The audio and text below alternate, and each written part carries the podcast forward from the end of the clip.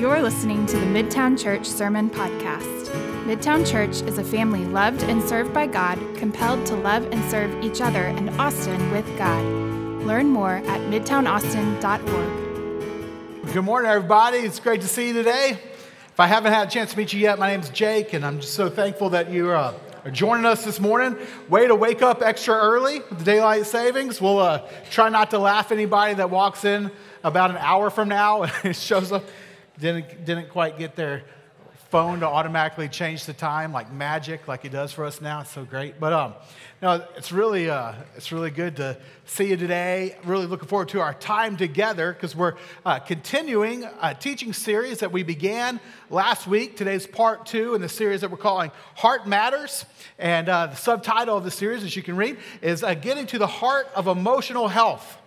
And I think that this series is going to prove to be very helpful for us because we all want to be emotionally healthy, whether you're you know, use that term or not, uh, we want to be emotionally healthy because emotional health, uh, what it, what it looks like, what it, what it feels like, is it feels like uh, peace. Emotional health feels like peace. It feels like peace on the inside that then results in greater peace in your relationships with other people. And who doesn't want that? You know, we all want inner peace and we want more peace in our relationship with one another. And so, again, really excited about this series because the truth is, emotional health doesn't just happen. You know, it's just like uh, being physically healthy actually takes some effort. Like there's things, important things that you should do to stay physically healthy, like eat right. Uh, so anyone who's eating all of the uh, Rice Krispie treats that were on the table there, you might feel bad about that. I saw Justin grab two of them. Um, but eating right, working out, washing your hands, we all know right now that we should be washing our hands all the time, right? Um, these are important things in order to stay physically healthy. Well, there's important things that we need to do in order to be emotionally healthy. And last week, talked about that. Uh, the main thing that Scripture says we need to do in order to be emotionally healthy is that we need to what? Guard our hearts. Yeah, yeah, way to go, three of y'all, um, for paying attention. Um, no. Guard our hearts. I mean, we looked at Proverbs 4, uh, verse 23 last week that says this, right? It says, above all else, like this is the most important thing you can do. Above all else, guard your heart. Why? For everything you do flows from it. Now that, that sounds really important, right? So, the purpose of this series is to teach us how to do that, how to guard our hearts, for what's in our hearts will determine what we do and what we say, because everything we do flows from it. Or even what we saw last week that uh, Jesus says, what comes out of our what comes out of a person's mouth comes from the heart. So everything we do, everything we say flows from it. So we need to learn how to guard it. For what's in here will come out of here. Um, and when it does, it's going to impact you and it's going to impact those closest to you, right? I mean, just think about this.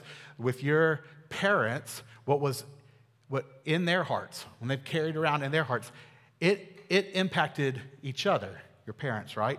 And it ultimately ended up impacting you as well, didn't it?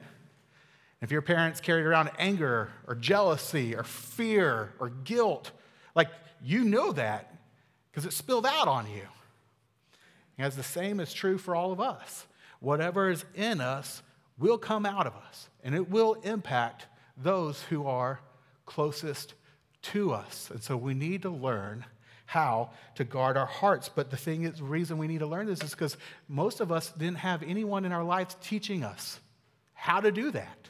Like we were taught how to monitor our behavior, you know, pay attention to what we say or, or, or, what we do. And yet, even no matter how hard you try to monitor your behavior, eventually what's in your heart will come out. And so, you, if you have stuff, junk in your heart, no matter how hard you try to be, monitor your behavior, it's still going to come out at some point in time. And when it does, you're going to be like, whoa, where did that come from?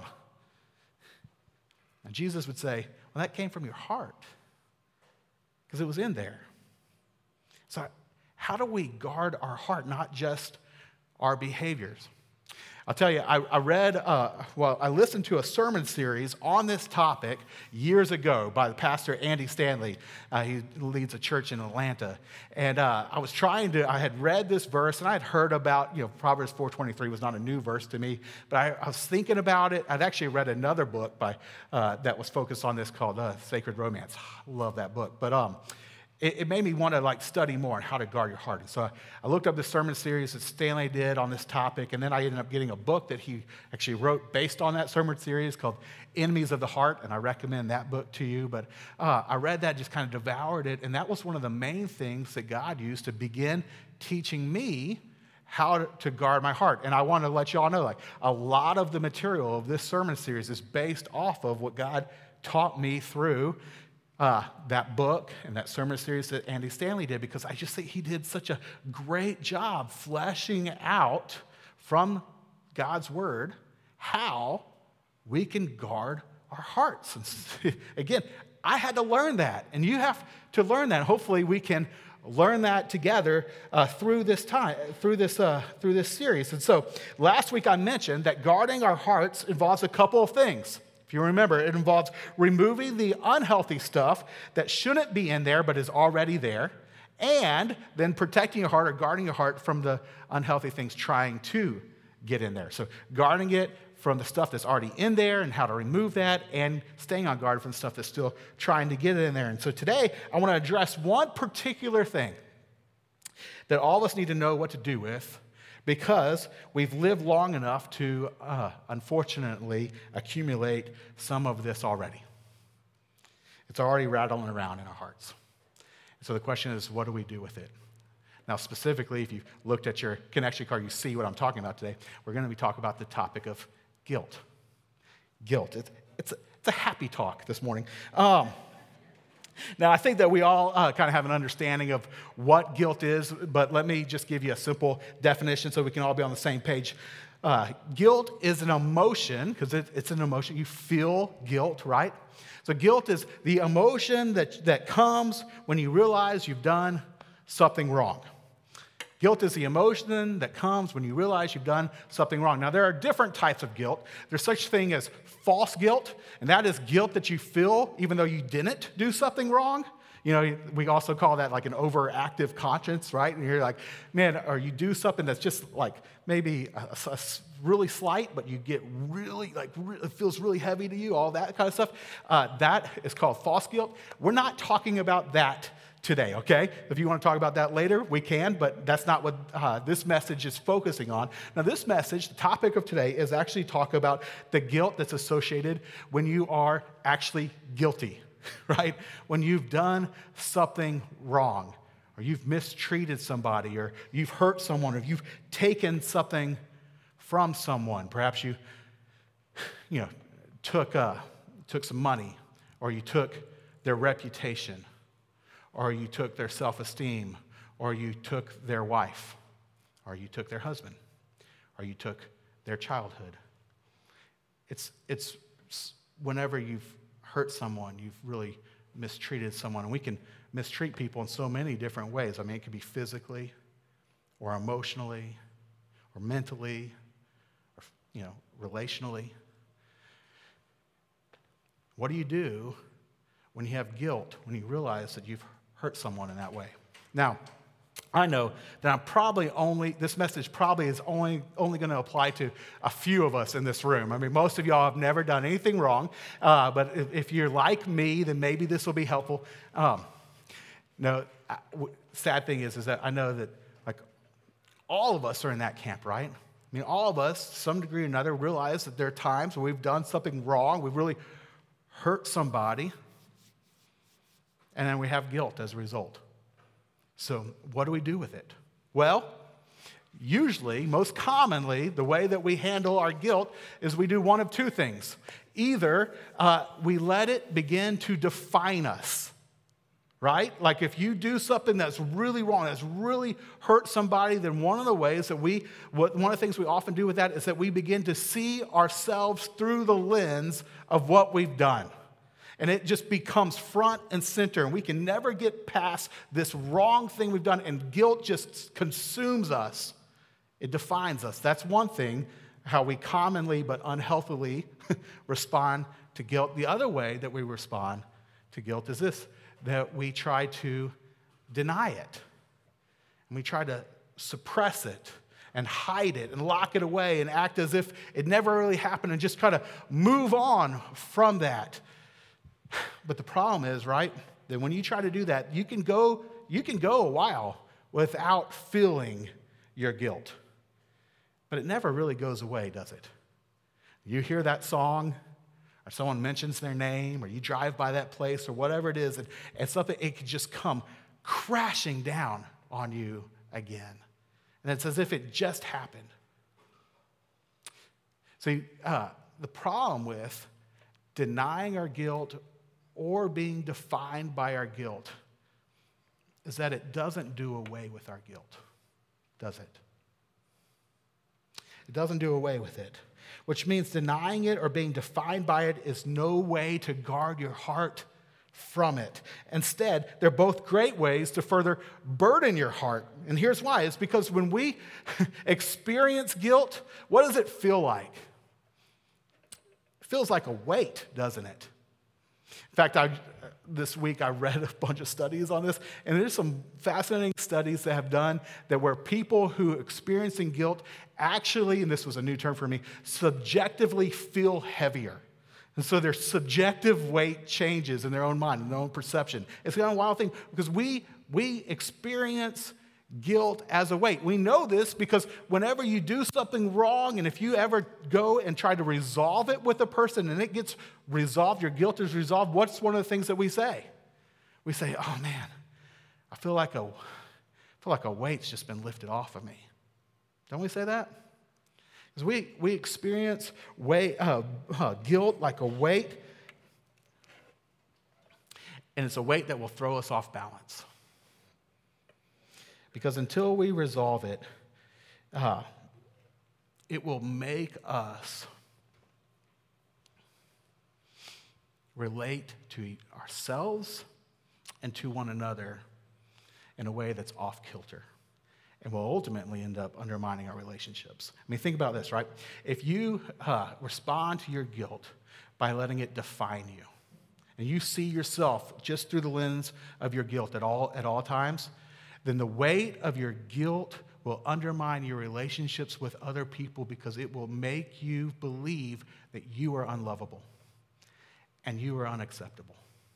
And because you believe that, because you see yourself just through the lens of the wrong thing that you've done, then that will keep you, uh, keep you keeping people at arm's distance all the time. And that will, that will undermine your relationships. Or, on the other hand, if you if you let your uh, guilt, you try to escape your guilt by denying it, well, that also will really impact you and your relationships because here's the thing you try to lock your guilt away, you try to hide it, you try to keep it from people, you just try to suppress it, then that keeps you from ever experiencing the love that you and I all long for. You see, because the love that we long for is the love of being fully known and yet still fully loved. But if your guilt causes you to hide just a part of you, then you are undermining your ability to ever be fully loved because they will never know that thing. That's your thing. And if they knew that thing, they would not love you. And all of your relationships, that's what you'll tell yourself. And therefore, in all of your relationships, will ring hollow to some degree as you deny your guilt and hide your guilt. And again, the weight of this guilt will undermine your relationships. But in as bad as all that is, and it's bad because our hearts, our hearts were not made to bear the weight of guilt. They were not made to bear the weight of guilt. And so this is bad, but in light of, you know, as bad as this is, it still makes sense why we do not want to face up to and admit our guilt to one another. And the reason why we don't want to face up to our guilt, we don't want to own our guilt or admit our guilt, is because when we do, it leaves us without recourse it leaves us feeling condemned. It leaves us feeling like we're guilty with no hope of ever seeing that judgment change. We say, we did it. And now everyone knows we did it. And now we're condemned. Because you can't undo it, right? You can't unsay it. You can't, uh, you know, can't go back and, and, and do your freshman year all over again. You can't, can't go back and, and give back your child, their childhood. You can't undrink too much or unwork too much in that season. Like what you've done, you've done. And when you admit to it, you're stuck with it. And man, that, like I feel that. I'm like, man, that, that, I don't, that's why I don't want to ever admit it. I don't want to confess it. There's no, it leaves me without recourse. It leaves me feeling condemned. And that's why we also try to deny it. We try to put it behind us and just try to move on as if it never, ever, ever even happened. But again, that, that doesn't work either, right? Because, I mean, to quote uh, Andy Stanley here, he would say this way because it's because your past and my past was not designed to be left completely behind. That our past, it's, it's a part of our story. And as much as we want to distance ourselves from it, if you don't resolve it, it's going to travel with you. So, what do we do with that? Well, here's, here's the great news, okay? This is, and here's why I wanted to spend the first part of this message just trying to depress you as much as possible, all right? So, uh, the, the great news, the great news is this you don't have to be defined by your past, and neither do you have to keep denying your past. That there is a third option that Jesus offers us. And the someone who experienced this third option in a way that we can uh, hardly begin to imagine is the person who put this third option best. He put it into words for, in a way that just is so incredibly powerful because this person was the Apostle Paul. And the Apostle Paul wrote something that I want to read in just a minute. But before I do, you need to, you need to hear this in the context of his life, okay? Because the Apostle Paul, if you remember, you're probably familiar with this, many of y'all are at least, that the Apostle Paul shows up in the pages of history as Saul of Tarsus. And Saul of Tarsus was a, a religious zealot who arrested and tortured and imprisoned and in some cases executed men and women in the name of God. But by the grace of God, God saved him. And God showed him that that is not what he was supposed to be doing, that what he had done was completely wrong. But then, Paul, in, in, as a result of God's salvation, became immersed, became a part and a key part of the very community of the people that he imprisoned and tortured and in some cases executed. Now, think about that. Like, he was around the parents of children that he imprisoned, that he was around the children of parents that he tortured, that he was around the brothers and sisters of people that he had done those things to. Can you imagine what that would have felt like? The shame that he would have carried, the guilt that he would have when he looked those people in the eyes. Like this was a man, like this, what he writes, what I'm about to read to you, is what he writes was not theory to him. That this was not, hey, let me try to let me try to come up with something good to put in the Bible.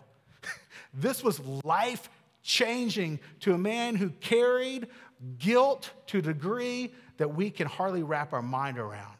But here's the amazing thing his guilt, it didn't define him, nor did he deny it. See, the reason we know about the, his, the things, the wrong things that he did, is because he tells us. He, he describes it for us in Scripture. But what he has to say about what Jesus did for him and what he did for us is the reason why he wasn't overwhelmed by his guilt, but instead, he found freedom from it. And he tells us how. It's because of what Jesus did. And I want us to look at it this morning. So if you have your Bible, go ahead and turn to Romans chapter 8, verse 1. Or you can follow along. I've got the words up here on the screen for us. But um, let's look at this together. Romans chapter 8, verse 1 says this There is now no condemnation for those who are in Christ Jesus. What an incredible verse that is, right? There is now no condemnation for those who are in Christ Jesus, meaning there is no punishment, no sentence, no judgment, no disapproval from God for those that are in Christ Jesus.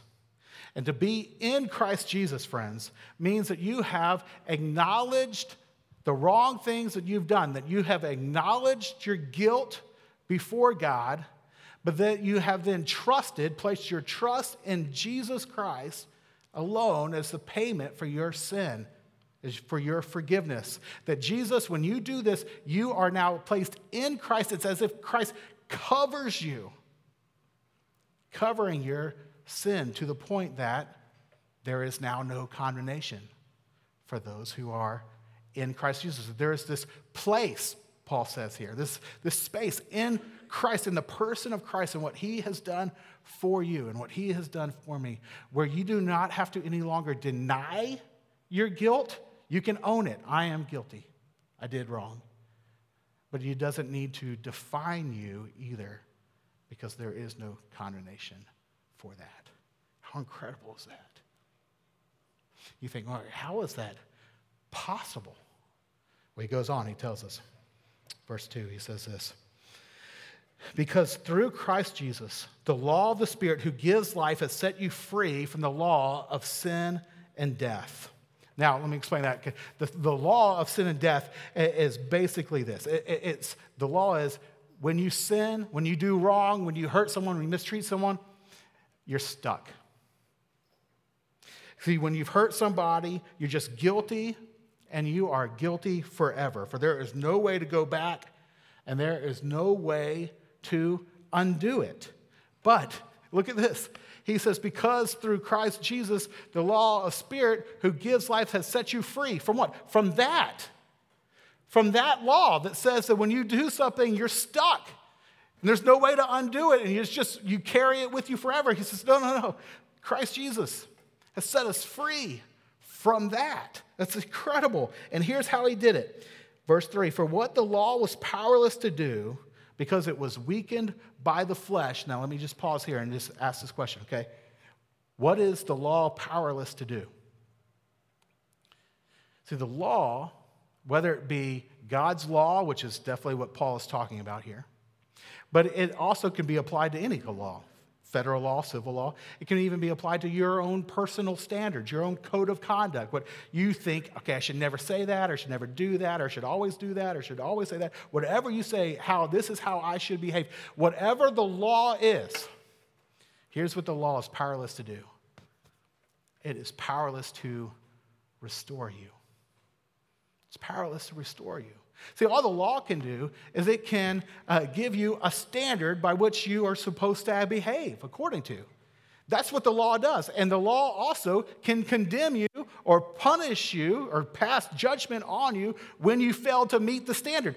That's what the law has power to do. But the law is completely powerless to restore you when you don't measure up, when you fall short of but look at this. This is so powerful. See, what the law was powerless to do, God did.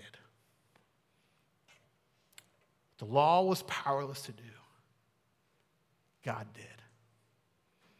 And how did he do it? Paul says, hey, hang on, I'm about to tell you right here. He said, What the law couldn't do, God did by sending his own son in the likeness of sinful flesh to be a sin offering. Meaning, God the Son, Jesus became a man, became flesh and dwelt among us. That's John chapter 1. And so, and when he did, he did that to take upon himself what I deserve and what you deserve so we can be set free. Now, this is so important, guys. This is the incarnation of Christ. This is theological terms right here. That God, the Son, took on flesh. And we think, okay, why did, why did Jesus, you know, why did he become a man? Like, think, oh, he did that to give us an example of how we should live. And he did that, of course. Or to give us an example of what it looks like to really love. And yeah, he did that. Or even just, sh- he did that to show us what God is like. And yes, he did that. But it was more than that. That Jesus came, took on flesh, because in the flesh, as a man,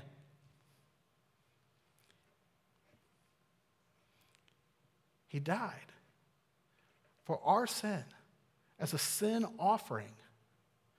That all of our sin was placed upon him, but not just our sin.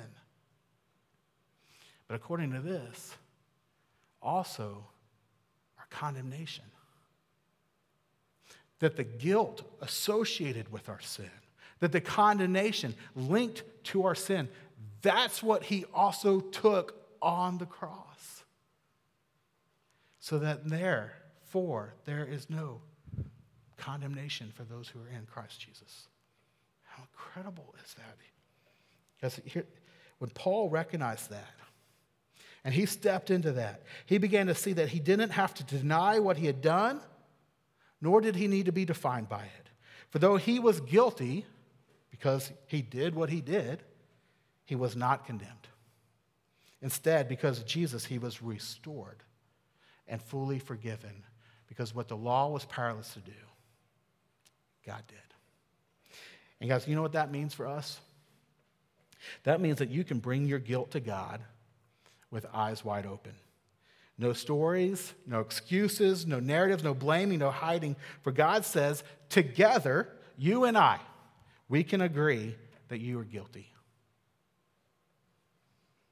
That you actually betrayed her, that you actually used him, that you lied to get your way, that you were irresponsible with your body, that you were unfaithful, that you knew better, but you did it anyway. Uh, you can you can own it. God says, we can say together, You are guilty, but you are not condemned. See, God says, When I see you, because you are in Christ, I no longer see that. That when I see you, I don't see that. And because I don't see that, I don't want you to see that either. That when you look at you, God says, I want you to see you as I see you. And when I see you, I see you in Christ, and I don't see that. So you're guilty. Yeah, you did it. But you're not condemned. I'm not condemned. Then Paul finishes his thought by saying, And so he condemned, meaning so God condemns something, but look, not you. God actually condemns sin in the flesh in order that the righteous requirement of the law might be fully met in us. You know what that means, friends? That means that when God condemned, God condemned your sin, but he did not condemn you. For you hear this, so important. You are not your sin. You are not your sin.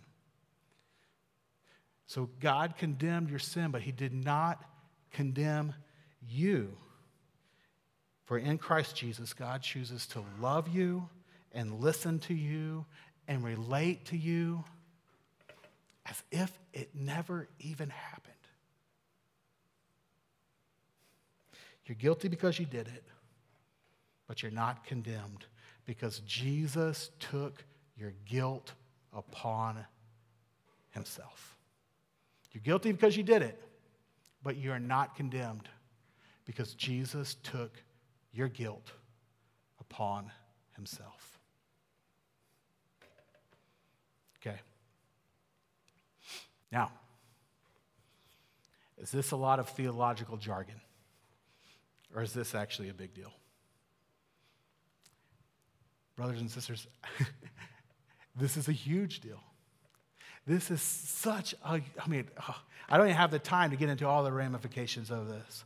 But in light of this topic and to help us find more emotional health and be set free from guilt, let me give you three. Let me just try to hit them fast. I'm going to have to try to move really fast here. I'm aware of the time, Sean. Um, okay. The first thing that I want you to see is that because this is true, because of what God has done for us in Christ Jesus, you and I actually for, for, forfeit the right to condemn ourselves because we're not ours to condemn. See, when you become a Christ follower, when you place your faith in Christ and you are placed in Christ, you give up the right to condemn yourself because you don't belong to you anymore. You see, the biblical uh, language here is that when Jesus died for you, he purchased you for God. As 1 Corinthians 6 19 and 20 says, that you are not your own, you are bought at a price. And this means that when you put your faith in Jesus, you lose the right to condemn yourself, for we have been purchased with the blood of Christ. So you are no longer your own. You are now who God says you are. And He says, you are not condemned.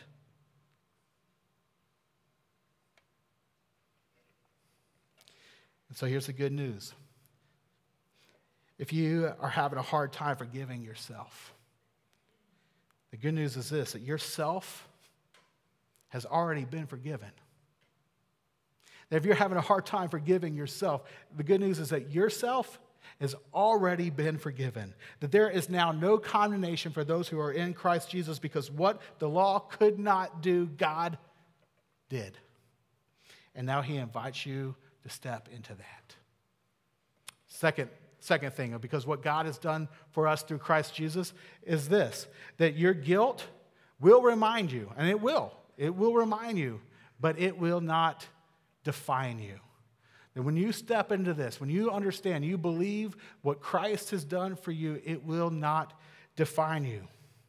Which means that when what you did, what you said, or what you failed to say, or what you failed to do comes back to your mind, you can tell yourself, yeah, I did that. But I'm not condemned for it. So that's been paid for. And that's no longer who I am. I've been set free from that. Yes, I did it. I, I don't deny it. But I am not what I did, for God condemned my sin. He did not condemn me. And friends, this enables you to do something that is extremely healthy. It enables your past. When you're reminded of your past, you know, you're reminded of your worst sin ever or your worst moment ever, or that worst spring break ever. When you're reminded of that, it can actually become a pivot point for you, where instead of remembering that thing and then just overwhelming you by your guilt and I'm so, you know, beating yourself up. Instead, when you are reminded of that, as we will be, you then turn upwards to God and in gratitude say, Look how much you have loved me. This reminds me of God's love for me. Because, yes, I did it, but I'm forgiven. I'm not condemned. I've been set free. I've been restored in Christ. This becomes a definition, a description for you, a reminder of you, not of, oh, I'm so horrible, but I am so loved. You see, Jesus, at one point in time, he was teaching, and I wish I had time to get into the whole story. It's a beautiful story. But in the story, he, uh, he says this thing. He says, uh, he, uh, the person who is forgiven little loves little. The corollary is true that he's, he or the person who is forgiven much loves much. And friends, when you are reminded of the wrong thing you've done,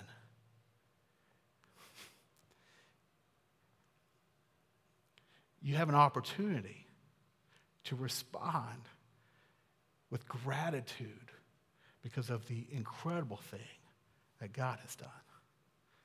That He has loved you and forgiven you, and He has not condemned you.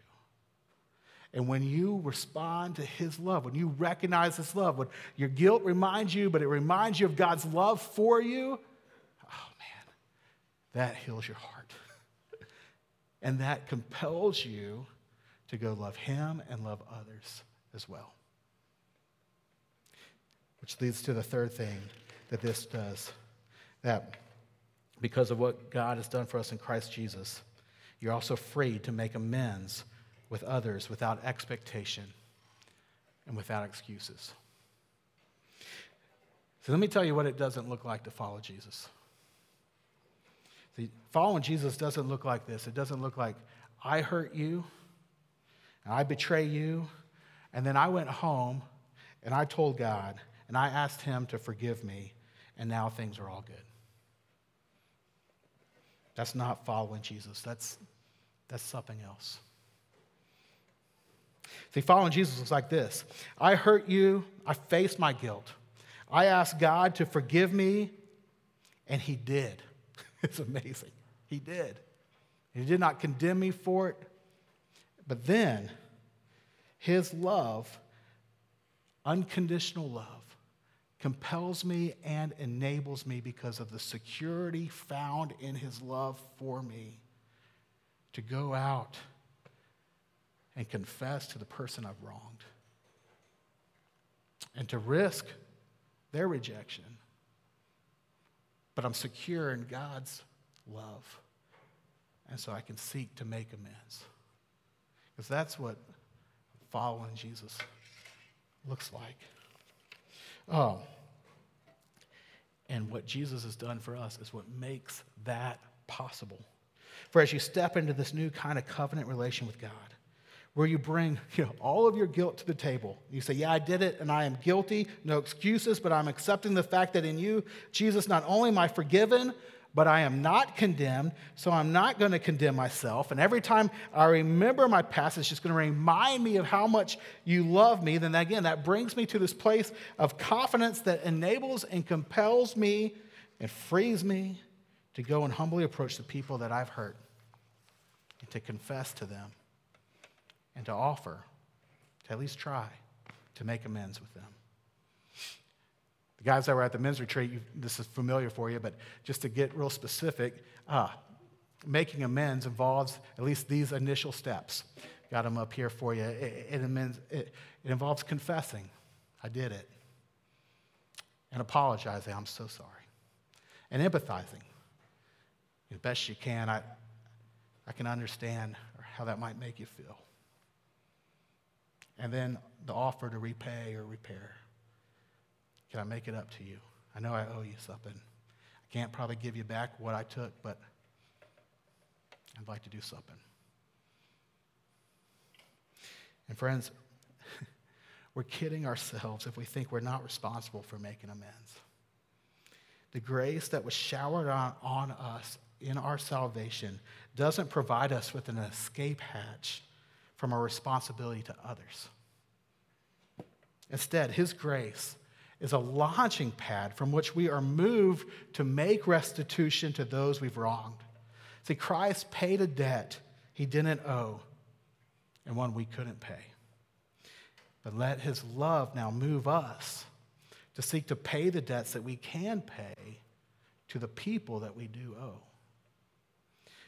Then, when we do that, we will be fully freed from the weight of guilt.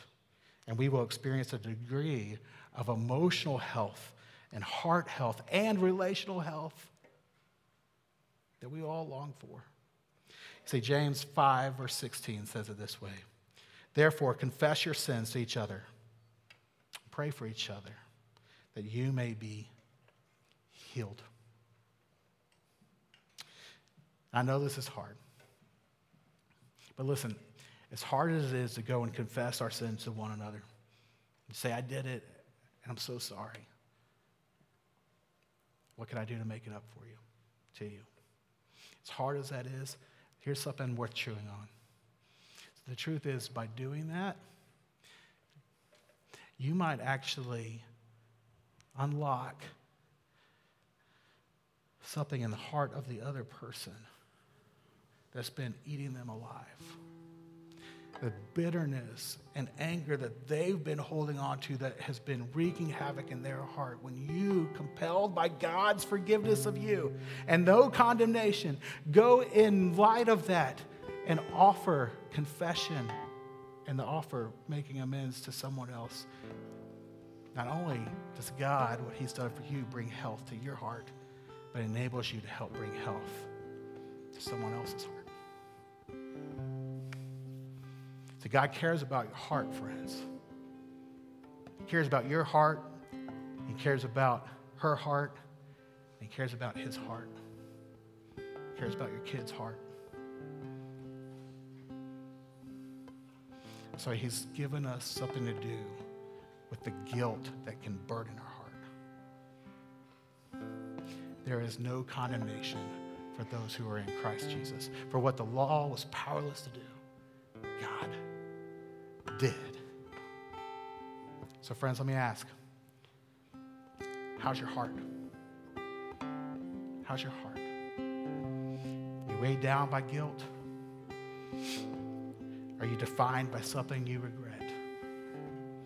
Are you hiding something that you've done?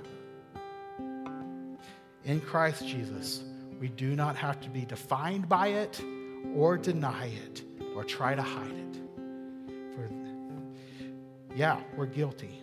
We can admit it.